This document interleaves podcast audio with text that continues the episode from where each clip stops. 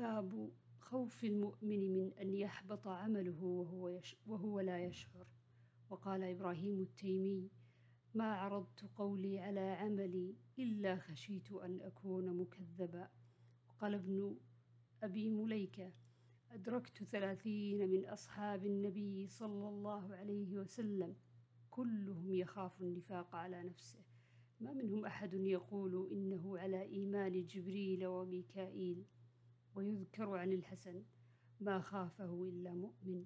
ولا أمنه إلا منافق وما يحذر من الإصرار على التقاتل والعصيان من غير توبة